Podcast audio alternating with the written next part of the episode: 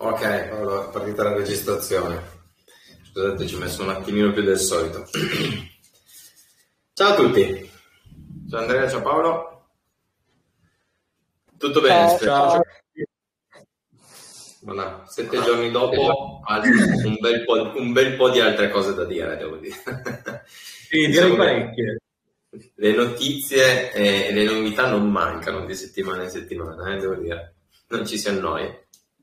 No, diciamo poi sta prendendo delle, delle, delle pieghe che uno può, può, aspettarsi da un certo punto di vista e non aspettarsi dall'altro, nel senso che sappiamo che qualcuno immaginava più una guerra a lampo, date le differenze tra, tra, quasi tra Davide e Golia, no? eh, che si, si, stanno scontrando eh, sul territorio ucraino. Però diciamo che non è esattamente così quello che sta succedendo e ci sono poi gli attori, gli attori terzi che stanno intervenendo più o meno direttamente eh, in campo ucraino piuttosto che in campo internazionale e commerciale.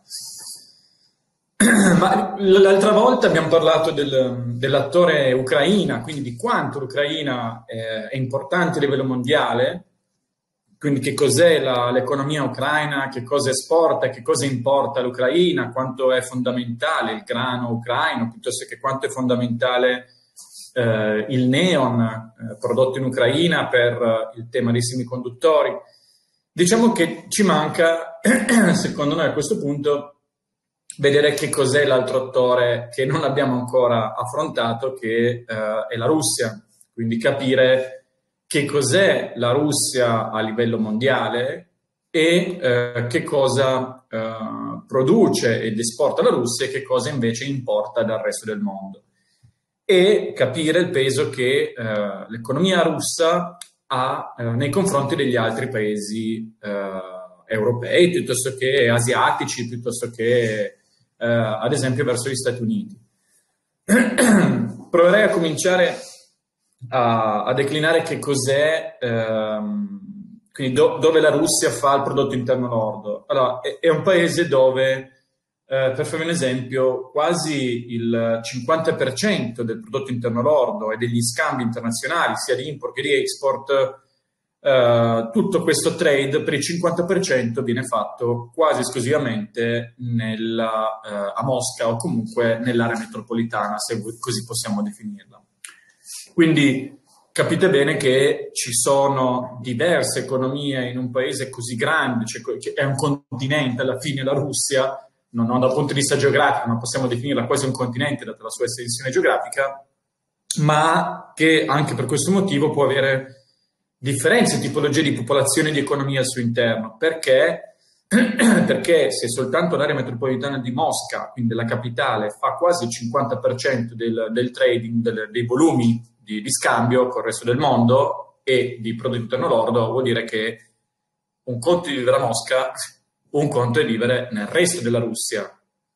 Quindi è molto diverso, cose che magari mh, in quanto occidentali ci è più difficile eh, comprendono, no? Perché è logico che, ad esempio, in Italia un conto è vivere a Milano e un conto è vivere eh, diciamo nella, nella, bassa provincia che può essere quella cunese o messinese piuttosto che lucana, questo un po' è, è diverso, però c'è un livello bene o male standard di, eh, chiamiamolo benessere. In, in, diverso è quello che potrebbe succedere invece, lo diciamo da esterni, eh, quello che potrebbe succedere in, eh, in Russia tra vivere a Mosca come oligarca o vivere a Mosca come cittadino abbiente piuttosto che vivere nella sperduta, eh, diciamo, landa eh, russa, no? Quindi c'è un po' questa diversità che dobbiamo bene metterci in testa, diversità di vedute che può avere anche uno che vive a Mosca e uno che vive nel resto della Russia e la, la quantità di informazioni, la qualità di informazioni a cui questa persona può avere accesso. Perché è vero che internet è diffuso, ma eh, bisogna vedere se in tutte, le, in tutte, le, parti della Russia nello stesso identico modo e eh, con lo stesso livello di cultura media delle, delle persone o di eh, impronta occidentale di diverse persone anche nel reperire informazioni. Quindi dopo aver dato un'informazione generale, non so se cominciare a vedere quello che succede dentro la Russia e quindi che cosa l'economia russa importa dal resto del mondo per produrre le sue eh, attività interne o procedere con la trasformazione e la successiva magari esportazione di questi materiali. Non so se sì. Andrea o oh no, Alberto, vuoi cominciare tu con l'importazione? Sì, ma più che altro perché mi ricollego a un aspetto, perché ne, nell'andare eh, a dare e analizzare, cercare di analizzare quello che sono, eh, come è costruita eh, il sistema di importazione, di import della, della, Russia, il partire da quello che tu hai detto secondo me è una cosa abbastanza importante ed è evidente, cioè alla fine l'import-export, ehm, e nel mio caso parliamo de, dell'import, serve per dare un'offerta a quella domanda di beni e servizi che arrivano da una determinata popolazione alla fine. Quindi se io, noi avessimo un paese vuoto è molto probabile che l'import sarebbe completamente diverso. È logico che la Russia è composta, come hai detto tu, in una determinata maniera su un territorio decisamente grande, però un eh, numero, una popolazione che numericamente non è così eh, elevata, mm, vi do alcuni numeri, la Russia ha circa 145 milioni di, di, abitanti che se messa in confronto con gli Stati Uniti che sono più di 300 milioni,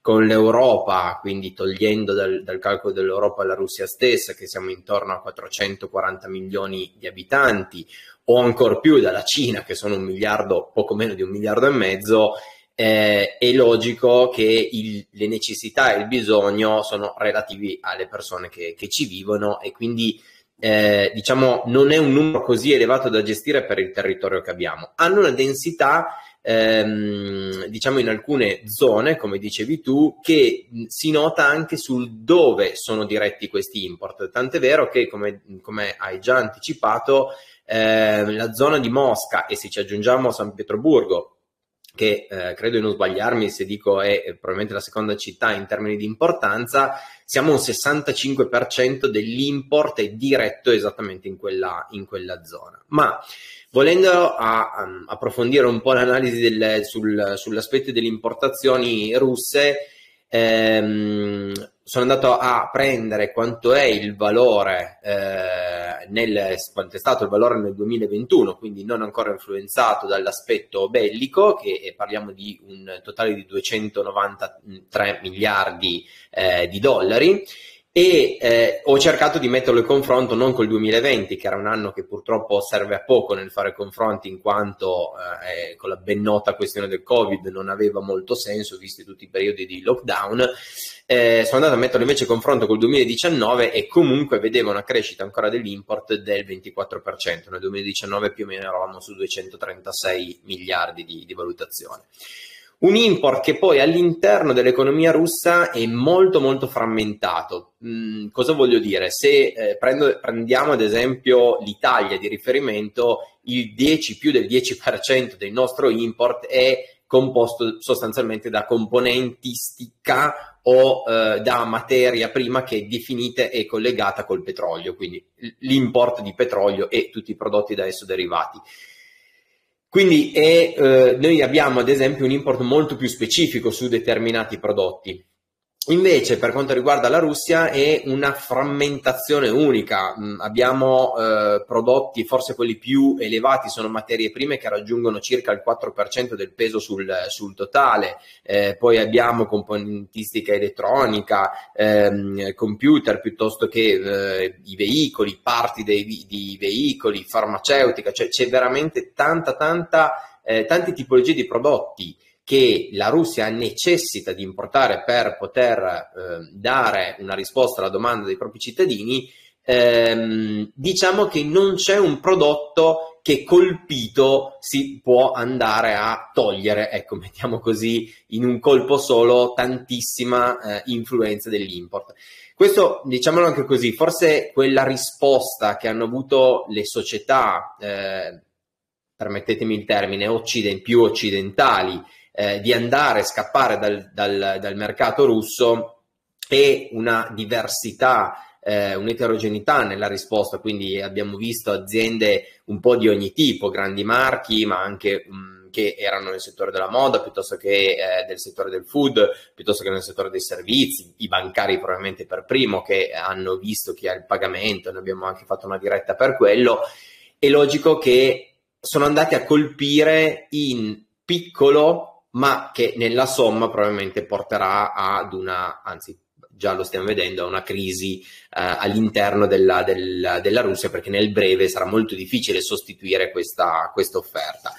Inoltre eh, ci tengo anche a sottolineare che eh, l'economia russa è basata poi sui servizi, cioè eh, questo è un po' al contrario di quello che credevo, mi aspettavo una, una, un'economia abbastanza vecchiotta, più basata su ehm, diciamo industria e agricoltura, l'industria è rilevante ma il 55% dell'economia russa si basa e del prodotto interno russo si basa su, una, sull'economia dei servizi che tra l'altro occupa il 67% della, comuni- della, della popolazione e tra questi casualmente i più colpiti eh, servizi finanziari, comunicazioni e ehm, eh, diciamo tutto quello che riguarda ehm, viaggi e eh, turismo sono quelli che più contavano, sicuramente quelli che da questa condizione immediatamente hanno avuto un effetto diciamo negativo. Eh, cerco di concludere questa analisi con uno degli aspetti che secondo me, rispondendo un po' alla domanda da dove arriva però questo import russo, ehm, pone l'evidenza su un aspetto che secondo me sarà essenziale per capire dove si muoveranno gli altri paesi. E eh, mi spiego meglio. Allora, questo import eh, russo arriva per il 47% dall'Asia, in particolare 25% dalla Cina, 43% dai paesi eh, che possiamo definire che fanno parte dell'Eurozona e da questi abbiamo 5% della Belorussia che tenderei un po' a considerare una, in una condizione di mezzo perché sicuramente la, la Bielorussia non toglierà l'appoggio alla, alla Russia. Eh, noi in tutto questo contiamo all'incirca per il 5% e poi abbiamo gli Stati Uniti con un 6%. Quindi attenzione, gli Stati Uniti in, nel peso russo contano veramente molto poco ed è anche per quello probabilmente che si sono fatti i conti in tasca ed oggi sono quelli che a voce più alta dicono inchiodiamo eh, e non, ehm, non esportiamo verso quel paese. Probabilmente sono anche quelli che possono farlo dicendolo perdendoci meno rispetto a tutti gli altri.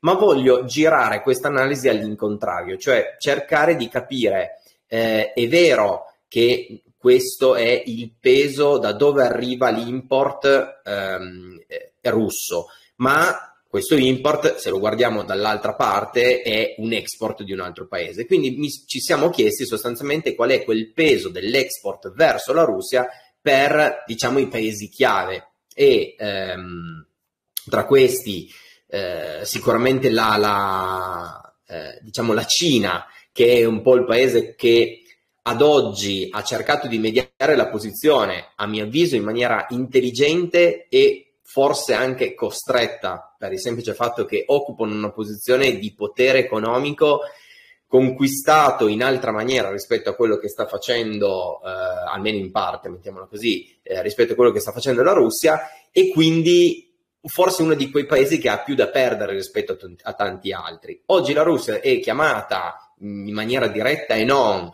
eh, dagli Stati Uniti un po', che ogni tanto probabilmente mh, vanno anche un po' a pizzicare e a stimolare la risposta, eh, e dalla Russia che eh, fa il proprio gioco, eh, però mettiamoci un attimino nei panni della Cina dove, attenzione, il, il, ehm, quell'export verso la Russia, quindi l'import della Russia dalla, derivante dalla Cina, se vogliamo semplicemente vederlo in maniera eh, corrispettiva, vale per il 2% dell'export cinese. Quindi 50 miliardi circa che vengono trasportati, portati dalla Cina alla, alla Russia, contano per il 2% sul totale, mentre abbiamo una eh, Stati Uniti che contano per il 17% e l'Europa addirittura per un 20%. Qui sorge un po' spontanea la domanda e se analizzata da questo punto di vista eh, la posizione cinese, che io trovo molto scomoda, sinceramente, molto scomoda, si trova un po' ad un bivio, perché eh, l'andare apertamente a favore di un determinato paese potrebbe metterla soggetta, soprattutto anche con eventuale appoggio militare, potrebbe metterla soggetta ad eventuali sanzioni e probabilmente la Cina ha molto più da perdere che eh, la Russia stessa in sé. E dall'altra parte potrebbe vedere quel non, ehm, veder soddisfatto l'import, da, la richiesta, di, la domanda eh, di beni da parte della Russia come un'opportunità di colmare lei eh, quella, quella, domanda e quindi aumentare ancora notevolmente il proprio export. Però è logico che diventa un po' come una bilancia, quindi mi sembra tanto un gioco di eh, vantaggi e svantaggi dove bisognerà cercare, credo più con la diplomazia, perché sarebbe molto difficile farlo in diversa maniera, in questo devo essere sincero, credo che il, nell'altra parte del mondo il potere economico della Cina è stato affermato ehm, senza neanche accorgersene. E, e, quindi in questa cosa qua i cinesi vedremo come saranno ehm, diciamo intenzionati o come sapranno muoversi. Comunque sarà molto interessante capire l'evoluzione nei prossimi, nei prossimi esatto. mesi. Esatto Albi ti, ti interrompo proprio su questo concetto qui del doppio, del doppio faccia della, della medaglia. E, e, mi ricollego a una cosa che tu hai detto prima, cioè al peso dell'import degli Stati Uniti, per dirti che mi sono soffermato sull'export della Russia e l'export della Russia destinato agli Stati Uniti e anche quello molto molto limitato. Quindi questo conferma la tesi che stavi dicendo, per cui gli Stati Uniti forse sono molto poco esposti dal punto di vista economico, prettamente economico, con il eh, mondo economico, diciamo, eh, russo. La domanda sull'export dalla quale io sono partito è stata ok le sanzioni, ok bloccare la Russia, ma qual è la conseguenza per noi di bloccare la Russia, perché ovviamente anche le sanzioni hanno l'altro lato della medaglia. Uno è cercare di mettere in ginocchio l'economia russa, l'altra però deve dire ma eh, quali sono le conseguenze per, per, noi, per l'Occidente, per l'Unione Europea, per gli Stati Uniti, per la Cina, questi gli attori principali in, in campo per capire un attimino bene eh, quali possono essere le conseguenze di queste, di queste sanzioni, bisogna sicuramente partire dal, dall'esport, dall'esport russo, un, un, export russo che numericamente negli ultimi mh, nel passaggio tra il 19 e il 21 teniamo un attimo in stand by diciamo il 2020 perché è stato un anno un pochettino anomalo per il commercio internazionale e quindi andare a paragonare i numeri su un anno particolare così a causa della pandemia non avrebbe senso però se noi consideriamo gli ultimi due anni, tra virgolette, chiamiamoli normali, dal 19 al 21 è cresciuto e al proprio interno si possono già vedere delle variazioni, delle modifiche, nel senso che faccio un esempio perché secondo me è rilevante, nel 2019 il gas esportato dalla Russia rappresentava tra il 6 e il 7% del, eh, dell'export totale, bene nel 2021 solamente più l'1,40. Questo non ci fa trovare del tutto impreparati perché ad esempio a fine anno già si parlava del caro gas che sarebbe arrivato con, con il nuovo anno. E questo è un esempio stupido, ma che ci permette appunto di capire come attraverso, leggendo attraverso questi dati, forse qualche segno premonitore di quello che poi è accaduto eh, si, può, si può già intravedere. Quindi la prima osservazione era questo. La seconda è capire come è strutturato l'export russo, perché se noi non attingiamo più o perché non vogliamo o perché la Russia decide di non darcelo, eh, cosa può succedere? Beh, innanzitutto la parte principale dell'export russo è rappresentato dalle varie materie, dalle, va- dalle varie materie prime, dalle varie fonti energetiche, in particolar modo anche questa notizia di attualità, il caro petrolio, perché? Perché oltre noi abbiamo sempre solo parlato in passato o spesso parlato di gas, in realtà la Russia per noi esportava anche una bella fetta di, di petrolio e anche già di petrolio eh, lavorato. Quindi il dover venir meno magari un domani di queste importanti forniture, perché pensate che già solo questo rappresenta circa il 30-35% dell'export russo. Quindi um, stiamo parlando di numeri importanti. Eh, la Russia non, ha, non ci sono molti altri fornitori al mondo di petrolio che possono permettersi di aumentare la produzione così da, da andare a, a, a, compensare la mancata distribuzione di, di quello russo. E questo un po' spiega il perché il prezzo del petrolio è così volatile, diciamo, negli, negli, ultimi, negli, ultimi, giorni, perché poi di fatto, ricordiamolo, ad ora di concreto non è ancora successo, da questo lato qui non è ancora successo quasi nulla, perché di fatto anche le sanzioni hanno ancora per il momento eh, proprio salvaguardato questi, questi ambiti. Quindi il primo, materie prime, è fonti energetiche. Secondo grande eh, insieme molto importante è quello dei fertilizzanti, cioè dell'industria chimica, che però ha un impatto fondamentale in campo alimentare. E con l'arrivare della bella stagione della primavera e dell'estate in, nei vari paesi occidentali e quindi soprattutto nell'Unione Europea, in Europa, potremmo avere dei problemi ad reperire questi fertilizzanti da poi utilizzare all'interno delle coltivazioni e quindi da lì si innesca tutto il meccanismo per cui ci potrebbe poi essere un calo dell'offerta che porta all'aumento dei prezzi eccetera. E quindi a vedere cose che abbiamo già visto col petrolio. Col petrolio è stato immediato col gas è stato abbastanza immediato con questo forse ci vuole un po' più di tempo ma le conseguenze possono, possono essere queste quindi questa è un po' una panoramica molto veloce sul mondo export russo a grandi numeri. L'altra osservazione molto interessante è andare a vedere, come ha già fatto un po' Alberto per l'import, a quali paesi è destinato l'export, perché come diceva, faceva bene lui l'esempio tra Russia e Cina, se mi pesi l'1% allora posso fare delle valutazioni, se me ne pesi il 30% eh, ne faccio delle altre, perché le conseguenze che avrò sono, sono ben diverse. Bene, l'export russo è destinato ad esempio al 13% in Cina. Sicuramente, quindi vedete che abbiamo uno sbilancio, perché prima Alberto faceva vedere eh, l'esposizione dell'import, nell'export abbiamo una cifra sicuramente più importante, ma se noi sommiamo i paesi già solo, Olanda, Germania, Italia, Regno Unito, Polonia e Bielorussia, siamo vicini ai 25%, quindi a percentuali molto maggiore. È vero, e bisogna esserne consapevoli, che stiamo facendo un raggruppamento di stati, quindi le esigenze dei vari paesi e i prodotti che attingerà l'Olanda, la Germania, l'Italia e eh, il Regno Unito tra di loro possono essere ben diversi perché ben diversa può essere la necessità che loro hanno, mentre la Cina è una nazione sola e quindi ovviamente eh, reperisce tutto quello che ha necessità. Ultima osservazione in ambito geografico, anche qui deriva dal confronto tra il 19 e il 21, cioè gli ultimi due anni paragonabili, come dicevamo prima, per notare come il peso del mondo occidentale prima valeva per l'export russo una percentuale oltre il 50%. Ora si è progressivamente ridotto, cioè nel 2021 si può già notare una riduzione a favore di chi? A favore hanno visto crescere invece le esportazioni dalla Russia, l'India, la Turchia e il, eh, l'Egitto.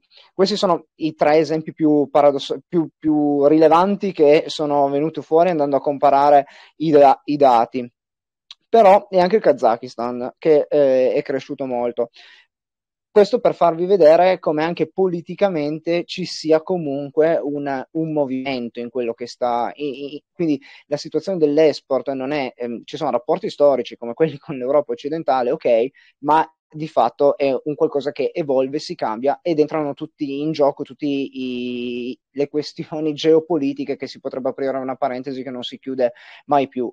Chiudo invece dicendovi un fatto molto curioso eh, questi dati qui sono di febbraio 2022, quindi del mese appena concluso, per cui l'export russo paragonato al mese precedente si è già ha avuto una contrazione, cioè una diminuzione dell'11,8%. E tenete presente che il conflitto è iniziato il 23 e il 24 di febbraio. Questo è un dato consolidato al 28 di febbraio.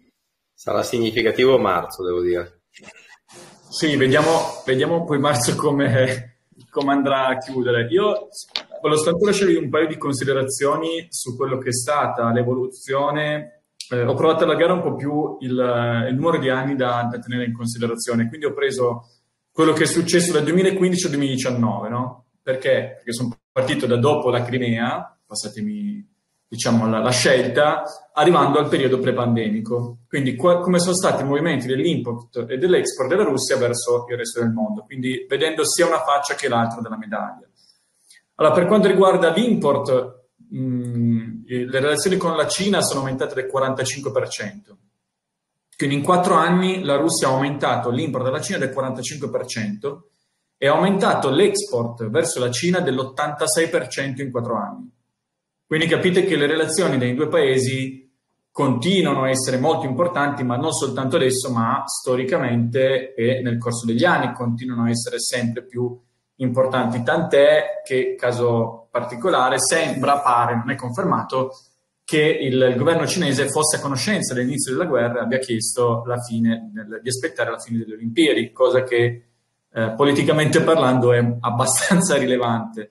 Eh, ehm, c'è la, quindi diciamo che il, il, tema della Cina è importante da un punto di vista geografico, da un punto di vista commerciale, ma eh, è logico che un, un, soggetto come la Cina potrebbe anche non essere eh, in una posizione così malvagia, secondo me, perché quando eh, c'è un detto molto terra-terra, tra i due giganti il terzo gode, nel senso che eh, tra i giganti Russia e Occidente lui, la, la, paese Cina potrebbe giovarne o per un discorso commerciale, piuttosto che usare una funzione di mediazione per ottenere altre cose in un'altra parte del mondo.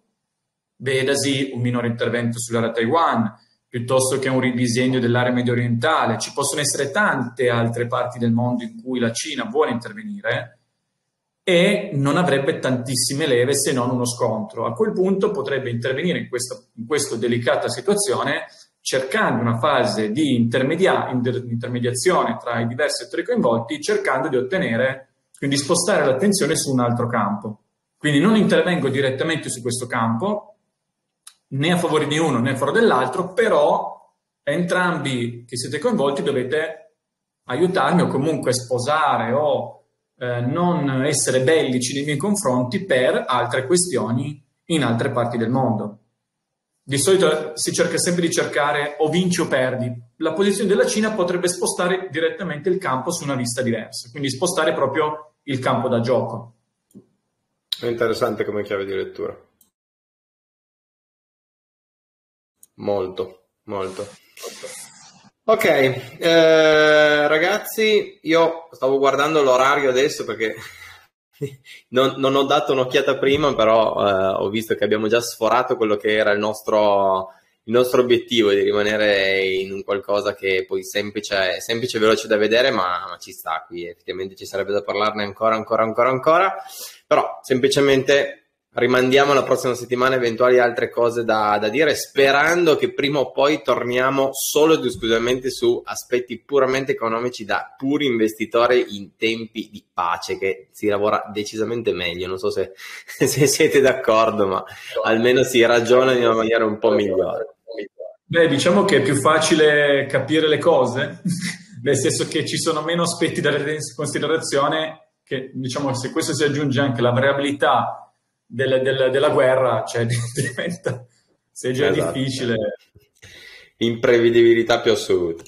Bene, grazie mille, grazie Andrea, grazie Paolo, grazie a tutti quelli che hanno, eh, vedranno il video. Come al solito i, un mi piace piuttosto che una condivisione è super gradita, vi ringraziamo ancora e come diciamo noi, stay bread. Ciao!